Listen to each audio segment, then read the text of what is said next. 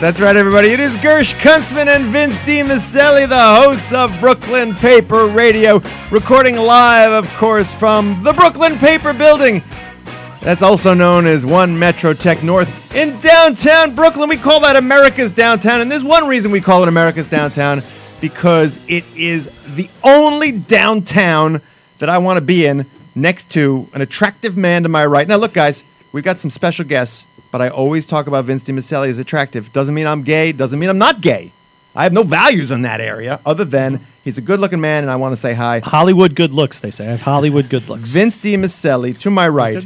Now, I don't Vince. I don't know if you can see. Look across the table. You are looking at two other handsome men and great and talented filmmakers. This is a rare treat for us at Brooklyn Paper.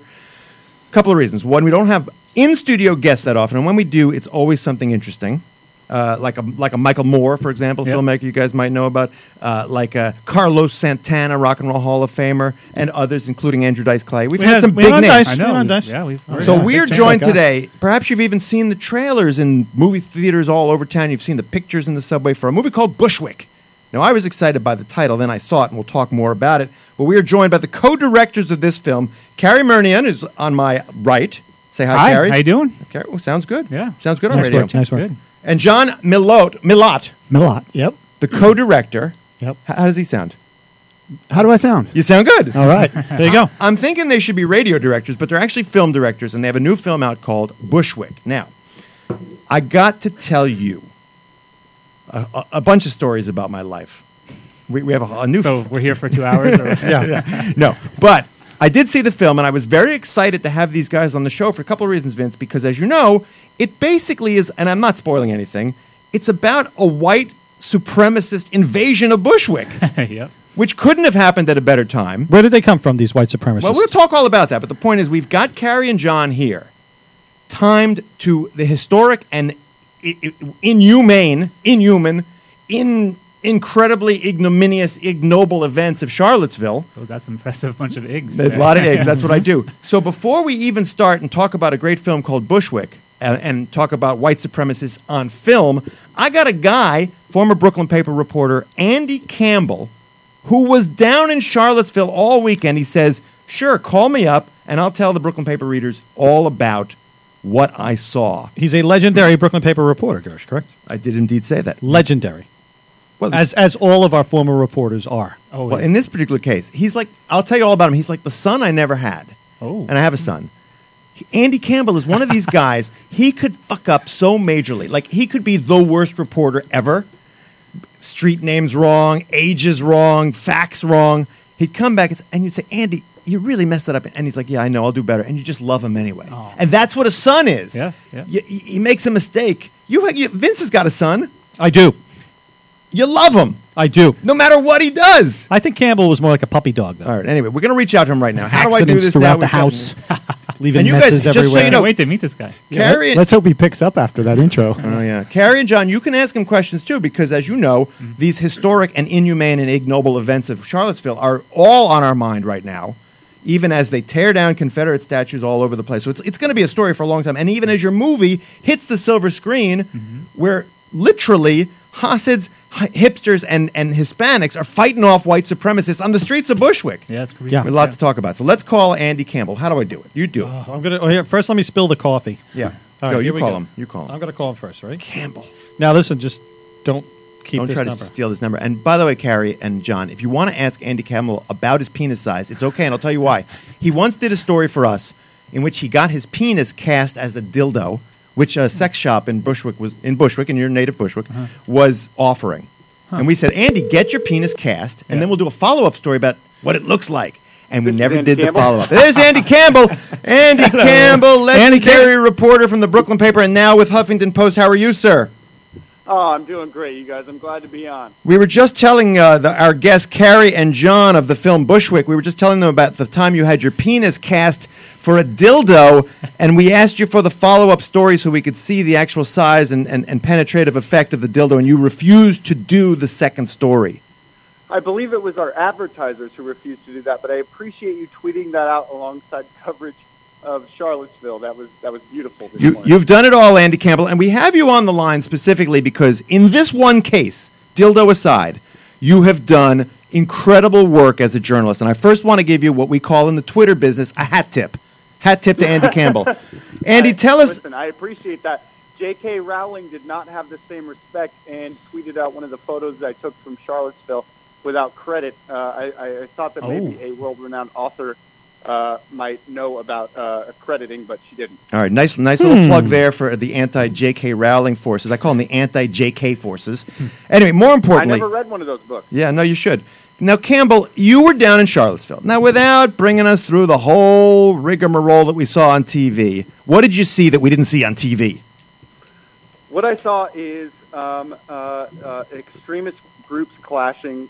Charlottesville locals had about five minutes to give their voice before people started attacking each other.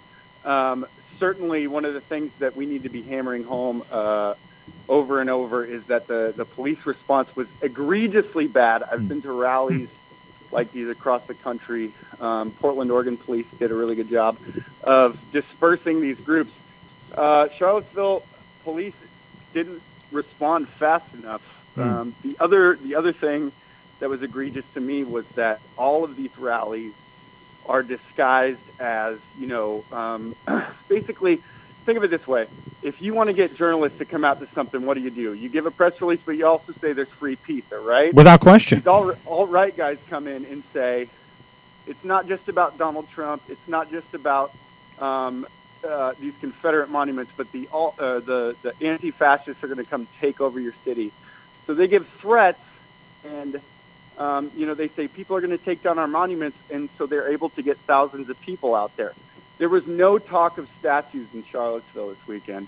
It was all there. Everyone was there to battle. Everyone was armed. It was a terrifying display of hate. Well, let's stop. Let's stop on that for one second. So, Vinny has been obsessed with this topic. Who threw the first punch?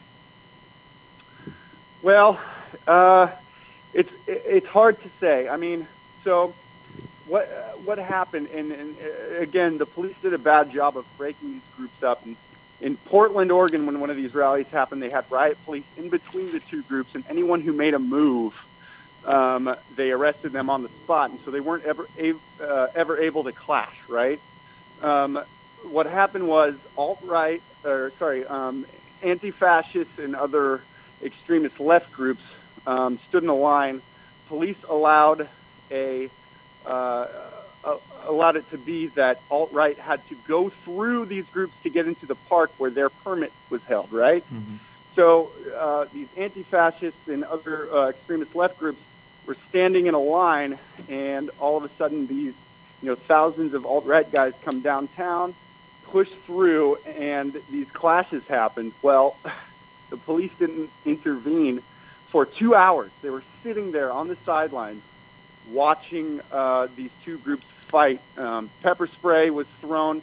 Somebody threw a uh, bomb of uh, raw sewage on me and other reporters. Is that a euphemism, Um, raw sewage? My a, a colleague of mine was threatened with a gun. Nobody, no police ever intervened in a fight. So it was uh, it was everyone. All right. But, So but like I said, by the time these these groups were fighting, uh, all of the the peaceful uh, clergymen and and local Charlottesville people had already left because it was violent. all right. So so it's These easy to classes were blame. allowed to go for two hours. All right, you're a New Yorker. It's easy to blame local police. Nobody's as professional as the NYPD. We know that. But let, we're here to blame Trump, obviously. So, were there bad people on both sides? bad people on both sides.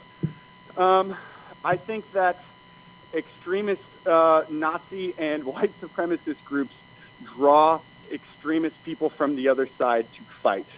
Obviously, everyone was there to fight, but the uh, from going to several of these types of rallies and seeing um, alt right guys come out and say, "No, we're not white nationalists," yada yada. Um, you can see that now they are safe enough to. This time around, they were wearing SS T-shirts, carrying Nazi flags. These guys were there to fight, and they and the whether uh, you know the, the the extreme left came to fight them, but the the allowance of having uh, uh, you know Nazis come into your town and uh, allowing this to happen in America is certainly what started. I got I got to bring Cary and John in. Now, Cary, just so you know, Andy, we're joined by Carrie and John, who are the co-directors of the movie Bushwick, which is coming out on August 25th, theaters near you. And it's about a white supremacist army that's a splinter group off of a white secessionist effort in the South to invade a, a part of Brooklyn and establish a beachhead. So I, they've they've got a movie out about this. I'm sure they got a question. You got a question for Andy Campbell? Cary's, Yeah, Cary's going to start. Actually, I do have a question. Um, I saw a lot of news reports of the militias that were kind of brought in.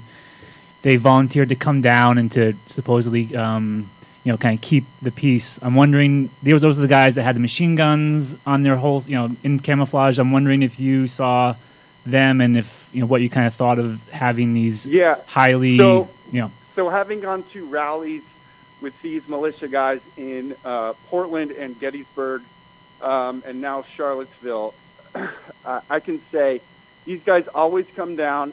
And we were joking with the Gettysburg and Portland rallies that these guys are essentially just cosplaying, right? They're Mhm. former military or just paintball dudes that come down with their AR-15s in open carry states, and they're able to stick with their buddies and, and, and just talk about their guns. Well, in this case, it was clear they always come down and say they're going to defend people. Yeah. Right? They're, they, they're not on any side, they say. They're just defending people where the cops may not be able to. Because they didn't respond, I didn't see any militiamen defending uh, when these clashes happened for the for two hours. These people were fighting. I didn't see them take part in anything. It, it, it, it became apparent to me that these dudes are either just cosplaying or they're waiting for shots to be fired so they can stop start popping off rounds. yeah. I didn't see any indication that they were really there to defend anybody because nobody was able to stop any fights. And now that's not necessarily on them because police, there were police there the entire time. There were regular cops and there were riot police there the entire time, and they didn't stop any of the fights. But certainly the militiamen didn't defend anybody. So you're saying there were police walking around doing nothing while fights were breaking out all around them? Oh my God! here's here's the thing. Uh, the the arguments you will hear are that after they disperse the park, um, that there uh, peop thousands of people were taking the streets and fighting with each other, and it's hard to contain that. Well, that may be true, but during during the actual rally, when people were clashing for two hours, there was there was only a block radius to take control of. There were maybe a hundred riot police, fully armored, alongside um, a, a group of local police in uh, regular clothing um, surrounding the park, and they did nothing to the point where journalists and people on both factions were turning to them and saying, "Why aren't you stopping this? We have not heard an answer yet." It, it was one of the most egregious failures to intervene that I've ever seen. Why why do you think that there was there's not more footage of that coming out? I feel like all we've seen is the same two or three clips over and over again. I don't know if that's just uh, the mainstream media or I'm not digging deep enough, but it seems like there should be more coverage of what you're talking about. Or, or John, the, I- I- people I aren't as think good that's gonna directors as you happen in the are. coming days. I think people, I think reporters especially, have been waiting for a, a some sort of like, okay, we were underprepared or we were, um, you know, we were under equipped. Um, I've heard, I've heard some quotes around the internet saying that police were um, said that they were uh, less equipped than the people. That is absolutely not true. I was sitting there after I had, I had just getting, gotten bombed with a raw sewage balloon, asking police why they weren't helping when there was riot police right there. I mean, they were fully equipped. They had been briefed by the National Guard prior to this thing. People were ready, uh, and uh, they just didn't intervene. I, I, I, I still, I still can't gather why, and that's some of what uh, some of the reporting we're going to do over the next couple of weeks. And again, um, one of the articles that I want to write soon is when I was in Portland, they did a great job. I mean, they they they put riot police between the two groups, and then when they did um, push people out of the park, and there were of course thousands of people in a procession down the street, um, those riot police got in the middle of those groups. They cut those groups off, and uh, they dispersed them within 25 minutes. I'm not sure why they weren't able to do that in Charlottesville. they'd been briefed by federal authorities prior to this event. What was the event in uh, Portland? Uh, Portland was a, uh, a, a Trump event, um, uh, but again, uh, they said the anti-fascists were going to come, so they were able to bring out alt-right and white supremacist celebrities. So there were thousands of people on each side ready to fight each other. Um, and, and again, like each each of these events is is under the guise of we're either saving our heritage uh, from these Confederate statues coming down, or uh, you know we're we're there for Trump or, or for other means. But but in Portland, they were freaking ready. They were ready. And when you were there, did you did you shoot any video?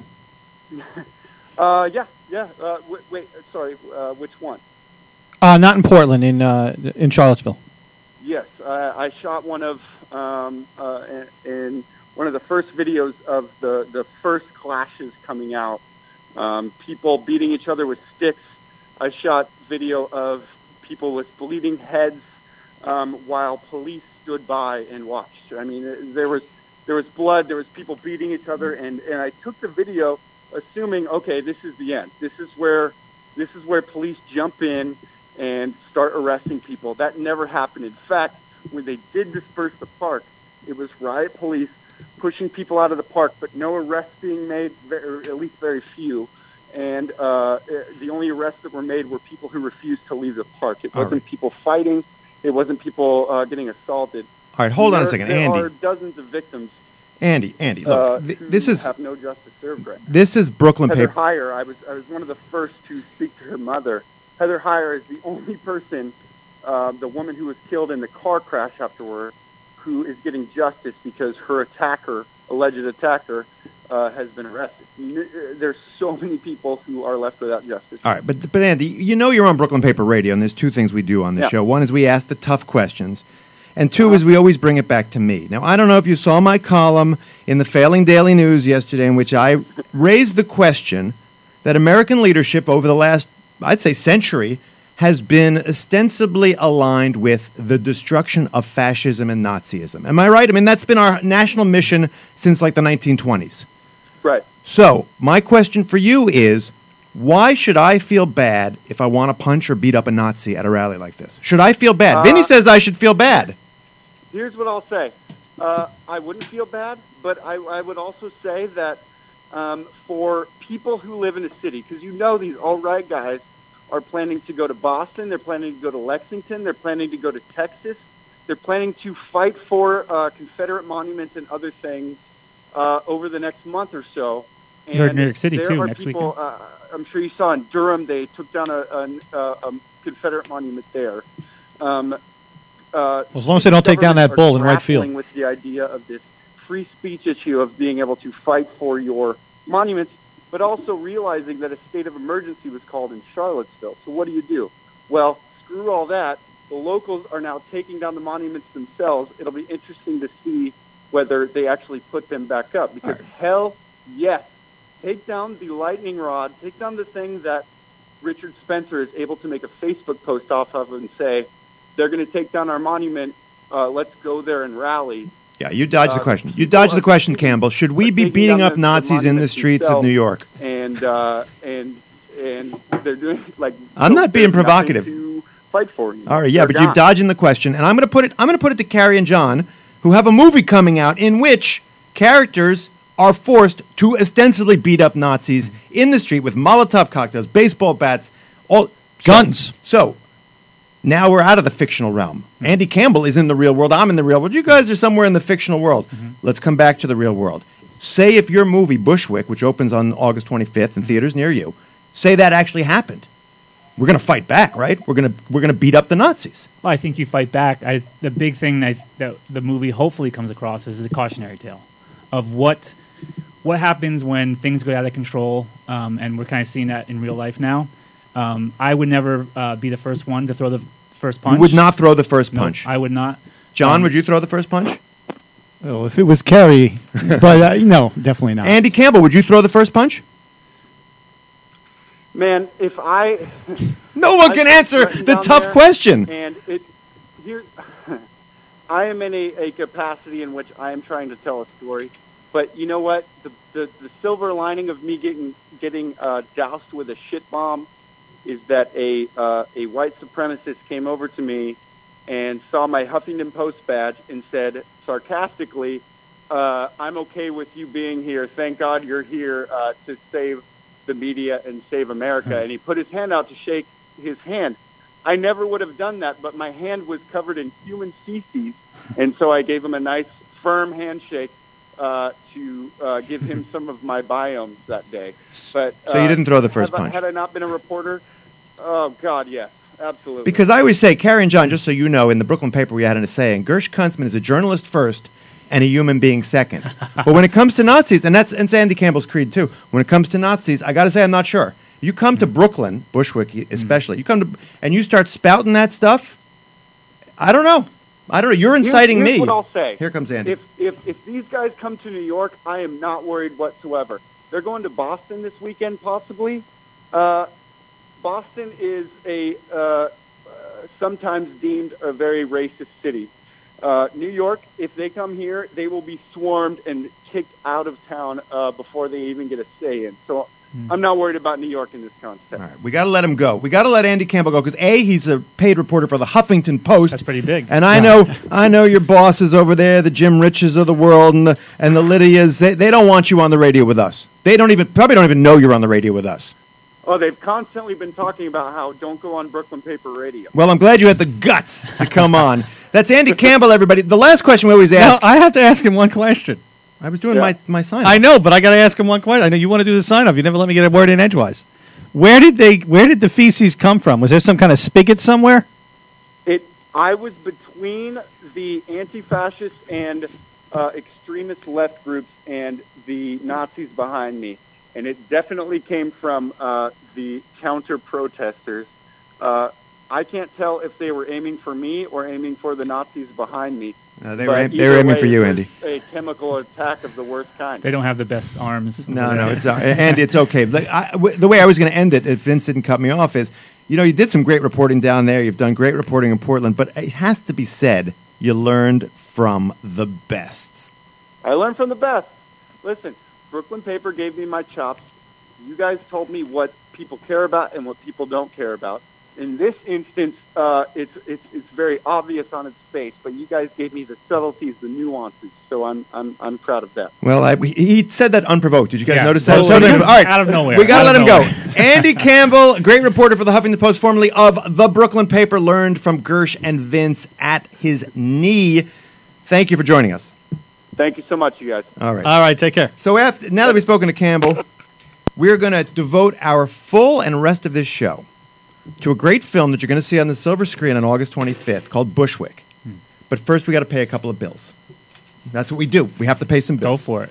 And I start always in by saying to Cary, "You're a good-looking guy, John. Hmm.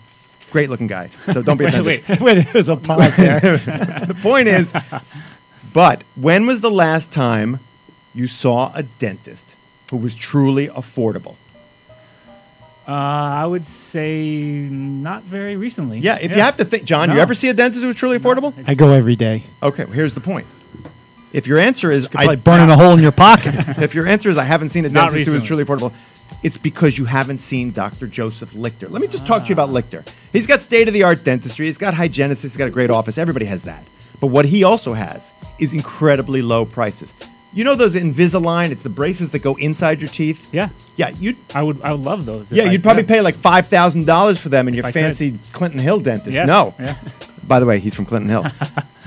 It- At Lichter, it's thirty nine ninety five. Shouldn't have said that. Okay. Implants, dental implants. You want to get like a new tooth put in there? Some dentists they say to you, well, nice, nice jaw. That'll be two thousand dollars. Lichter's twelve ninety five, twelve hundred ninety five dollars for an implant or something like that. It's it's low. And what about that that porcelain veneer?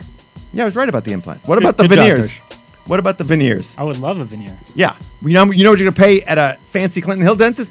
Thousand dollars a tooth. Lichter at seven fifty. Ooh. So wow. the point is, you don't need to think about this. Just call him 718 339 7878. That's 718 339 7878. He's in Midwood. You just call him. He'll make an appointment. As I said, he's got an office. Go. Do it. You know, we're all getting older. No, We no, are. no. They are. They are getting We are. older. Everyone's getting older. And what's the what's your worst fear when you get really old? What are the kids going to do with you? They're going to forget about me. Yeah, they're going to forget about you Yeah. and they're going to put you in a home. I do not. But you want don't want that to happen. So you know what you do? What do you do? You call our friends at Village Care Max because Village Care Max is a Medicaid managed long term plan that helps you continue to stay in your home and in your community for as long as possible. You don't want to you don't want to end up in some place where you don't know where the where the closet is. Well, you can't make films in a nursing home. Oh, that'd be horrible. Yeah. No, you want to be able to stay home where you know where the closet is, you know how to make films, you could do whatever you want. Mm-hmm. And that's what Village Care Max does. And as a member, your care manager will visit your home to guide you and your family toward the best healthcare options available. And working together, your healthcare team will help you obtain the care that you need so you can live the life that you want to live and make the films you want to make. and do all the things you want to love do. that. All right. I think that's a sequel idea. There. Give them the phone number one more there time. you go. Village Care Max. You give them a call right now. 1 800 469 6292. That's 1 800 469 6292. And you can visit them online at villagecaremax.org. Village Care Max. Live the life you want to live. All right. So as I said, we if you're just joining us, we talked to Andy Campbell, a great reporter who covered the events of Charlottesville this weekend.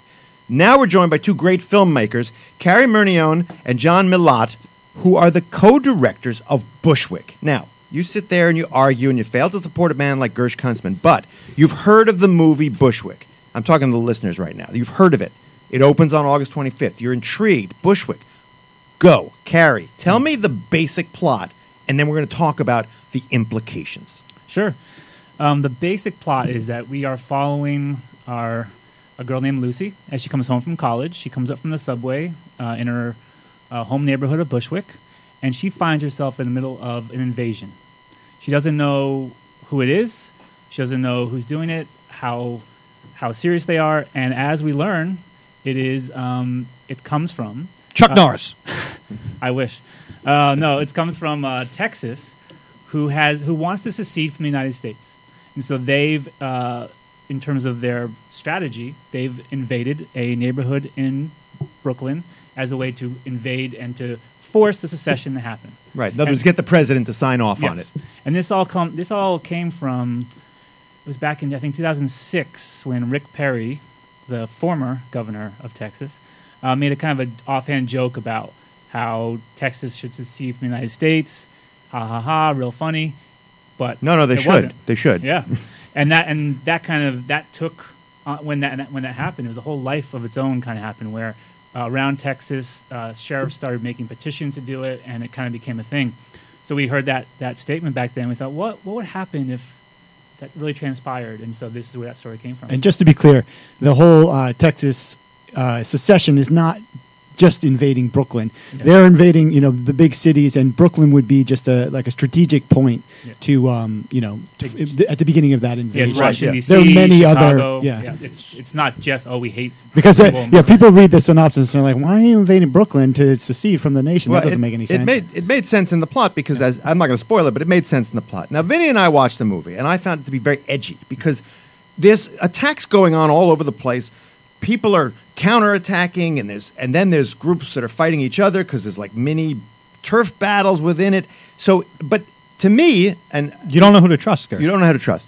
But my favorite moment, I still say in the movie, my favorite moment is when that Hasidic guy, he throws that Molotov cocktail at those freaking Nazis, and it's like a great the sight the sight of that, and then the Hasids get in, and the the sorry the Hispanics get in, and the hipsters get in.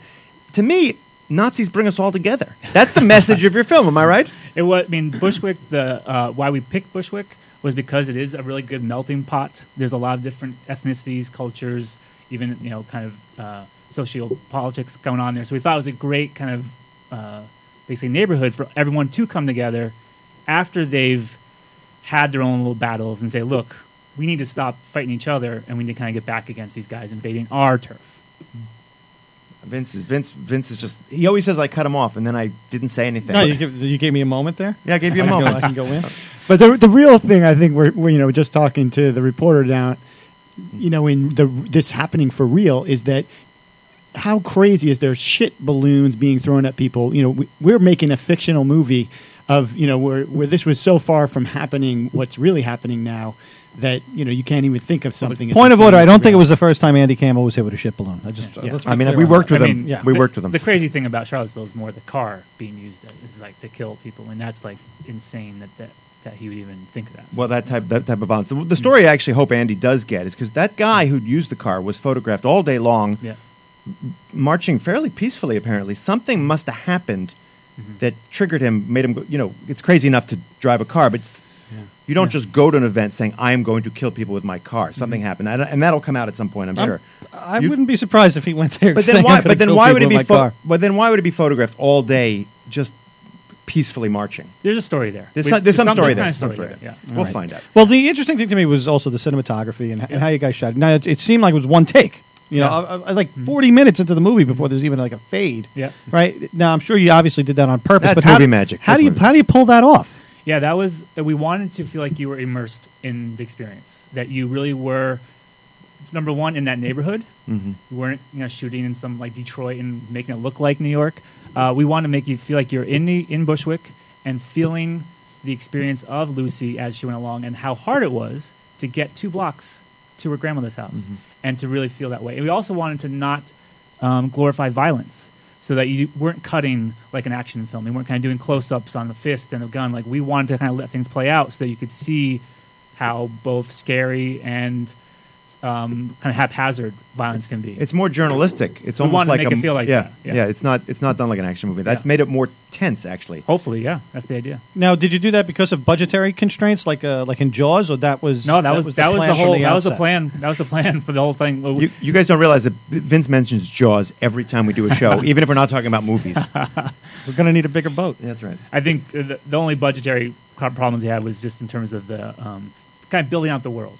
We you know we were, we didn't want to do we didn't want to have a full on invasion where you see tanks coming in and planes. We wanted to kind of follow Lucy, and that gave us our kind of way of getting into the story. But but there is. I mean, first of all, you did film in Bushwick. Yeah, in How Bushwick. long a shoot was it? Because it's a it's an intense. you know, Yeah. you did a lot of different blocks. Where were you in Bushwick? We were on off the L stop on Jefferson. Mm-hmm. Um, was with, and we actually we we dip into Ridgewood a little bit. It's on the right on the border of Oh, I The noticed. edge of- I noticed. Yeah. I, I'm a Sin East. Yeah, Yeah. yeah. Um, But we didn't want to call the movie Bushwick and a little bit of Edgewood. but uh, no one would go see Ridgewood. Ridgewood's garbage. Yeah. Uh, but yeah, there was uh, that was that was kind of it was a 15 day shoot um, with about three extra days of pickups afterwards, and it was uh, intense. We John and I, you know, obviously lived in the neighborhood. We did, we did we spent months planning out every shot, um, so we spent a lot of time kind of prepping. We also had a week and a half of rehearsal with the actors. So we went with the actors and some of the crew to every location beforehand to kind of work out some of the scenes because it's very. But just to uh, give you a sense of, you know, like a movie like Saving Private Ryan, they spent probably over 30, 40 days just doing that first battle sequence. Yeah, the- whereas the we did an entire movie in 18 days. So we, we definitely uh, shot this much quicker than And, usual. and and I would say uh, the two movies like they're exactly Oh, the almost same. exactly the same. You can't, but no, but we should point out that it stars Dave Bautista, who's very well known to the Guardians of the Galaxy fans. Yeah. That's a pretty big name, Oh, and he's Brittany. Snow is Yeah. also a p- pretty Pitch- big Pitch name. Perfect, yeah. How'd you land those big names? Uh, we, we pitched them the idea. We, we sent them the script. and they loved the fell in love with the script. They loved the script. yeah, they did, and they liked us, and they There loved our they loved our, our former film, uh, Cooties, and they, we actually had to talk with both of them about the idea because our first movie, Cooties, is kind of different tone. It's like horror comedy, and Bushwick is very different than that. And we wanted to kind of make sure we were going in more of a serious direction rather than this kind of horror. We weren't we were making fun of this. This wasn't like a. Uh, like let's see how funny this can be to be in, invade Bushwick. This is more of a serious thing for us. Yeah. Now we Vince and I have uh, long been talking about the ultimate gentrification, Mm-hmm. m- you know, military takeover kind of movie. We we we wanted a, a comedy Uh-huh. about these these white hipsters who move into Bushwick and are, are you know and, and raucous hijinks ensue. But you know, you went in a different direction, and that's fine. You got creative creative differences there. Yeah. But Vince, it's still on the table for us. We could, We need to work on how that. much money do we need to raise? We need to raise like thirty million dollars At least. Oh At. Jesus Christ! least, yeah. No, I can't do that. just film it on the iPhone and it'll be even hipper.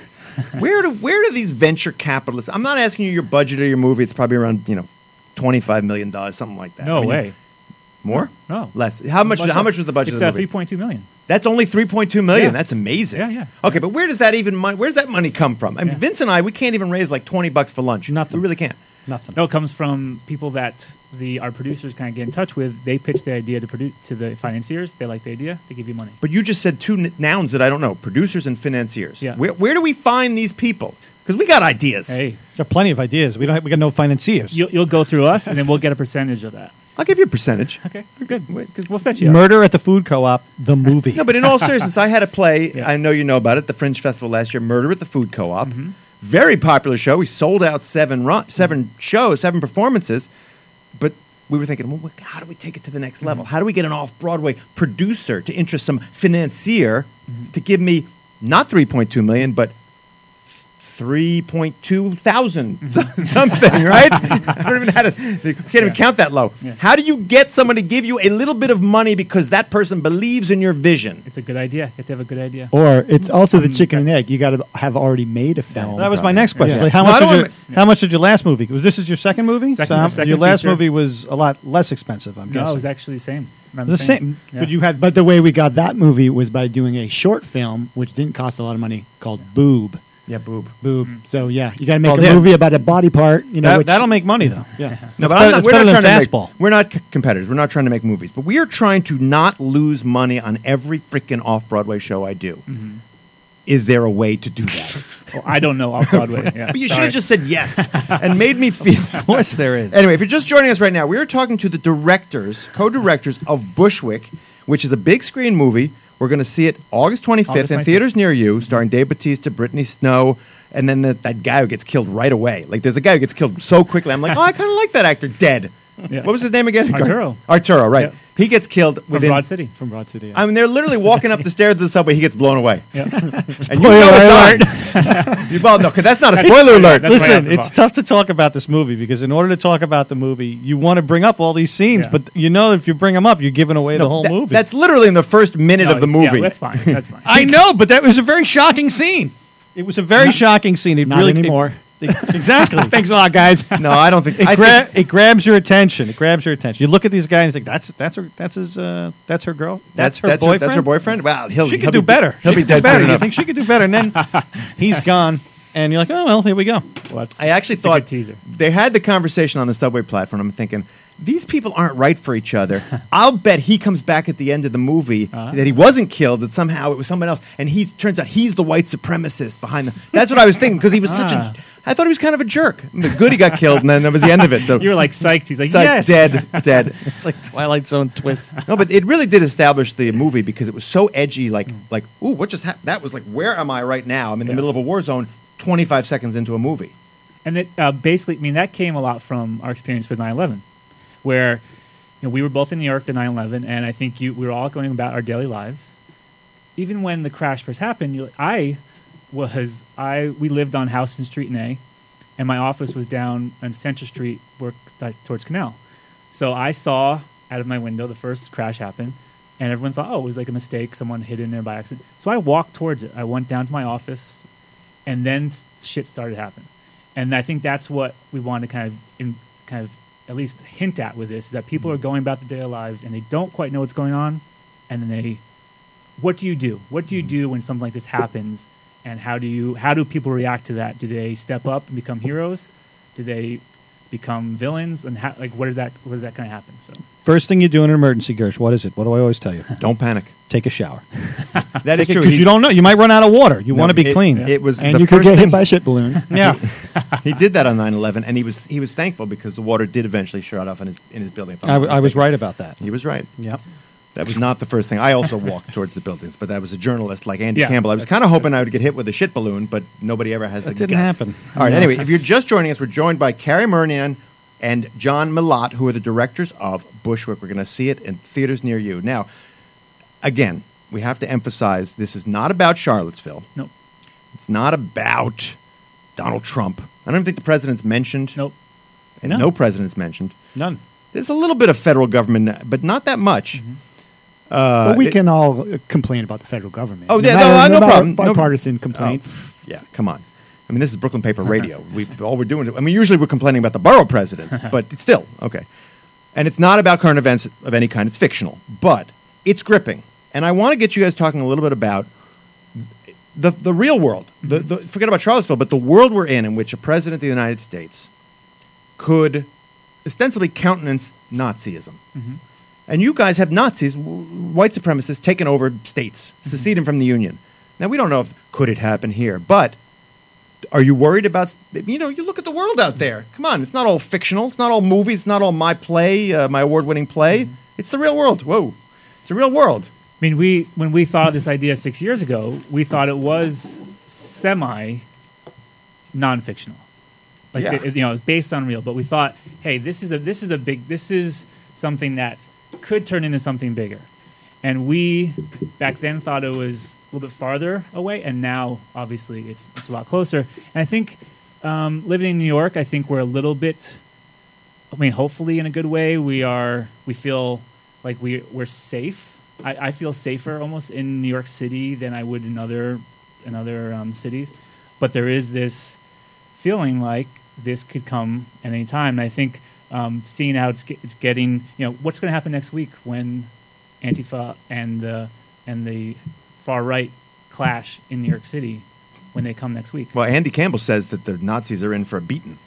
See, I, I hope it's the opposite. I hope Ooh. I hope that um, people here in New York City feel like yes, it's not right, but they don't go down that road road of violence because I think it could turn into something horrible. But Cary, I, I got to I got to tell you something. It's gonna get violent. In other words, Nazis. It's not like a peaceful conversation. I mean, you listen to these guys. They were literally marching during the so-called Good Rally on Friday night. They were literally marching. Jew won't replace us. Blood and soil. And Andy's right. They were looking for a fight. And eh, my president FDR once said, "The Nazis and the fascists asked for this, and we're going to give it to them." Mm-hmm. Winston Churchill said, "We'll fight them on the beaches. We'll fight them." Blah blah blah blah blah. What changed? Nothing changed. We'll fight them on the beaches. But a I'm not has- asking you to No, I know, advocate this, but that's where I, am. No, that's and that's. I think that's a very. and that's where they were in your movie. And I a think- war had been declared, Gersh. There, we were at war. I don't think We're- that we're- war ever ended. we're Our not- war against no, no, Nazi totalitarianism is not over. But part of the problem right now, and and I think it's a, a big part of why people are angry at the president, is that if the government, the president, was saying, you know what, we can't condone hate, we can't condone violence, then maybe it would kind of start veering in the right direction of peaceful protesting. But it's just it keeps getting you know stoked. It's like it, you know coming straight from the president. Oh, you know, Everybody's bad, so Yeah. who cares who's yeah, right? Yeah, yeah.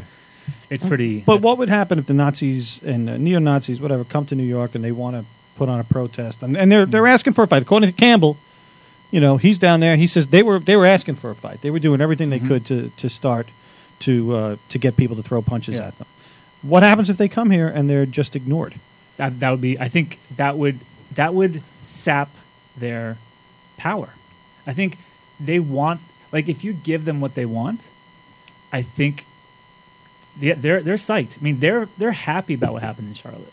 They are they are and especially what happened with, with Trump, but they are psyched about what happened. If if we if they just came here and we you know we stood up and yelled and but int- but did not go down the violent road with them, I think they would leave and be more disappointed than if anything bad did happen. And So- and I think with us and uh, making an action movie with this kind of premise, um, I, I we don't want to spoil it. I don't want to say what happens at the end. But the way we ended this movie, kind of, we hope shows that violence only leads to violent ends, mm-hmm. and it's not going to be good for anybody in the end if it keeps going down a violent road. So it, we're making an action movie. It should be fun to watch and and should be a ride. But you know, we don't end it in a typical action movie ending way, and that we did for a reason. Right, but you know, you guys are sitting there, and you're appealing to the better angels of my whatever. uh-huh. But I'm I'm not feeling the better angels.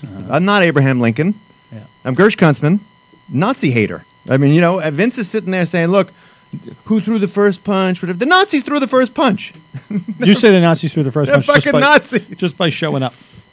That's your point. No, I'm also a card. What I'm saying is- I'm a card carrying member of the ACLU. Jimmy, put up my picture of the, with my ACLU card, please. I know it's a radio show. We always put up mm-hmm. pictures in the middle of the show. Uh-huh. Yeah. I'm a card carrying member of the ACLU, and I still support the ACLU's attempts and successful attempts to get those Nazis a permit to march. Mm-hmm. So I'm a duplicitous hypocrite. when I throw that first punch at the Nazi, which I will do when they come to Brooklyn. Promise. the, the thing though that the thing that I, I that s- that kind of I think goes down that route is that right after that hap- right after the car crash, the next day I think it was some guy one of the organizers got up and he tried to talk, and some guy came up and punched him like mm-hmm. on his side, and that was used as like a huge rallying cry for the other side to say, oh look, you know it's the other side too. Yeah, They're yeah. coming at us, and I think if you if like you don't do that, they'll come out of here with nothing. Right. No, I. So that's- I, that's where, I like, feel yeah. that the media is a safe space. If you're being interviewed by the media, I can't punch a Nazi mm. because the media is going to ask you the tough questions. Because I don't know Vince talking to a Nazi. You ever see this guy talking to a Nazi? Never. No, he no, asks the tough questions. It's tough. Yeah. I mean, the whole They're sweating penis the whole size, time, the whole yeah. bit. Yeah. All right, we got to get out, and I'll tell you why. Cary and John, who are the co-directors of the film Bushwick, they let us in on a little secret. They have got a conference call at 5:30 with, and all they said it was with Hollywood. Yeah. But Very you hear that, it's like, so why don't you, who's it with? You could say, is it, it's with, it's with Clooney, right? Oh, uh, George and his new wife. There you go. So George and Amal Brad Clooney. Pitt- Brad no, Pitt's but probably the- there, too. Pitt up- well, he's always there. I mean, you call George Clooney. Vin and I, we called George Clooney to get him on the show, and Pitt answers the phone. We're like, who are you? We don't want you. That's what it is. They're in Lake Como. No, you're on the phone with Hollywood. Yeah. You're pitching your next movie. Uh-huh. Go. From your office. No, give us. Can you give us a synopsis? At least tell us what it's about. The, Is it some- it's- what's it- the elevator pitch. You like? yeah, elevator pitch. Uh, well, uh, one uh, not today, but the movie that the next movie we're big, the big next movie we're pitching is a monster movie Oh, okay. um, about it's called the about Neon N I A N, which is a Chinese monster. It's a mythic. I would have said monster. neon, but okay. Ah, mm, Oh, yeah. good. Mhm. Oh, We still say it wrong too. Okay. so it's So all- neon, and he's a monster. Yeah, and it's based on the mythic Chinese monster that's in the that's the New Year's monster. It's in the in the parades that dragon. Oh, it's yeah. called, Dragon, it's called, yeah, the- it's called the Neon. So we're making a modern day film about the about this monster. So we're, we're working with our producers, our producers who work with us Get on some, Bushwick. and you'll get some financiers. Yes. Financiers. But financiers are from have some China. possible some Chinese Chinese financiers. financiers are the That's, Oh. that's Where where, all the money- that's where They're gonna get green cards. Yeah, EB, the EB5. No, we You'll be so China. tired of winning with the Chinese, believe me. So, so, but is it animated or is it no, going to be li- it's all live. live action. action? Yeah. I like this. The Live dragon, action live dragon. action. Dragons are big now. You know, is that HBO dragon I money? know, God, yeah. Let's get some of that dragon money in here. All right, so they got to go. But we always like to offer our guests, we, in addition to giving them fine bottled water from our, our sponsors at Poland Springs, um, Nestle. Nestle.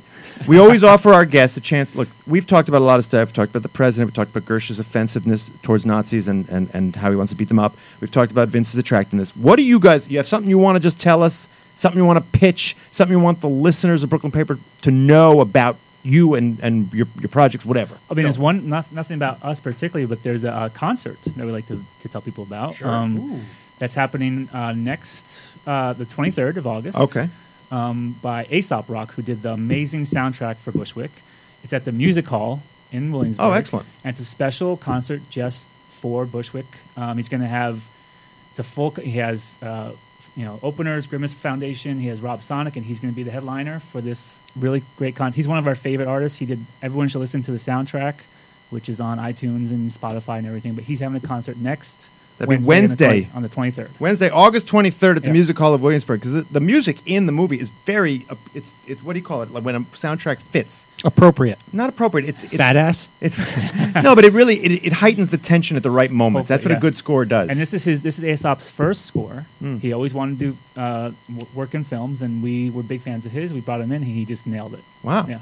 So that's hard work. You know, in other words, he's watching the movie and he's Watch- kind of planning what He's he got to wants hear it in happen. his head. Gersh. Yeah. It's, He's watching a finished, edited version. he's not even finished. No, it's like pieces. He gets pieces of the film, so Oh. it's even harder than you think. And that's probably the coolest part of making movies when the musician you've loved for years starts sending you clips of Yeah. ideas. yeah, Dylan did that with me. Yeah, Yeah, yeah. you, you know, you're like, oh yeah, that sounds cool. Yeah. yeah, maybe a little more bass. A little bit, yeah. Like you're telling your favorite musician what to do. Like, yeah, Bob, can you can you rhyme Gersh with Mersh? You know, whatever. All right. As you know, we've been talking to Cary Murnion and John Milott, the co-directors of Bushwick, a big budget, 3.2 million, not so big, big budget Hollywood movie coming to theaters near you, especially in Brooklyn, August 25th. And Yes. VOD.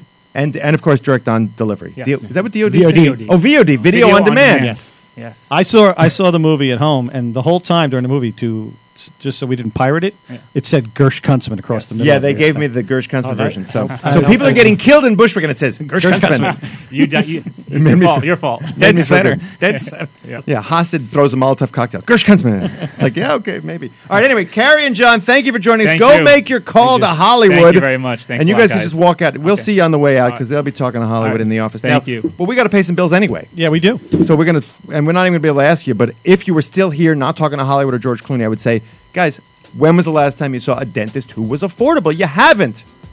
Never. There you go. He, he's as he's going out talking to George Clooney. Never. Well, the reason it's never is because they don't have the guts to go to see Dr. Joseph Lichter. He's down there in Midwood with a state of the art office, all the fancy machines and the beautiful hygienicists. But the most important thing is the prices. You're talking about low prices, Vince. Low, low prices. Do you want those uh, braces that go behind the teeth? Invisalign? Yeah, usually it's like five thousand dollars. Lichter's got it for thirty nine ninety five. Veneers, seven fifty a tooth. Implants, twelve fifty a tooth. This is nothing compared to other dentists. So, call Dr. Joseph Lichter 718-339-7878. You'll set up an appointment at his office, 1420 Avenue P between 14th and 15th in Midwood. Or you can visit him online at josephlichter.dds.com. You know, Gersh, I was up in Cape Cod this weekend. I heard something about that. Yeah, now where was I staying in Cape Cod? How's the pool? Where was I staying? You were staying on Cape Cod. At whose house? Do you remember? at Joseph Lichter's I'm at my father-in-law's house in Cape Cod. And let me tell you something. I love this house. I love it. How I- much do you love it? I love it more than my father-in-law. so there's no way you'd ever want to not be able to access that house. No, what I'm saying is, if my father-in-law wants to make sure he can retire in that house, which is what he wants to do, he needs to make the call to Village Care Max because he doesn't want me to put him in a home and take that house. Well, yeah, there's two things going on there. He wants to stay in that house. He doesn't want you to have it. That's right. So with Village Care Max, it's a Medicaid managed long term plan. It'll help my father in law continue to stay in his Cape Cod home, in his community, for as long as he likes. Because the team of healthcare professionals will work with him and his doctor. He's going to help him obtain the best healthcare options available to him. And get more to get more information about Village Care Max, you want to do it now. Right? You don't You want to wait. do it now because you're not getting any younger. Time keeps on ticking, ticking into the future. You can call him right now. Do do do do do tick tock. 1 800 469 6292. You can visit them online at villagecaremax.org. Do it now because you want to live the life that you want to live.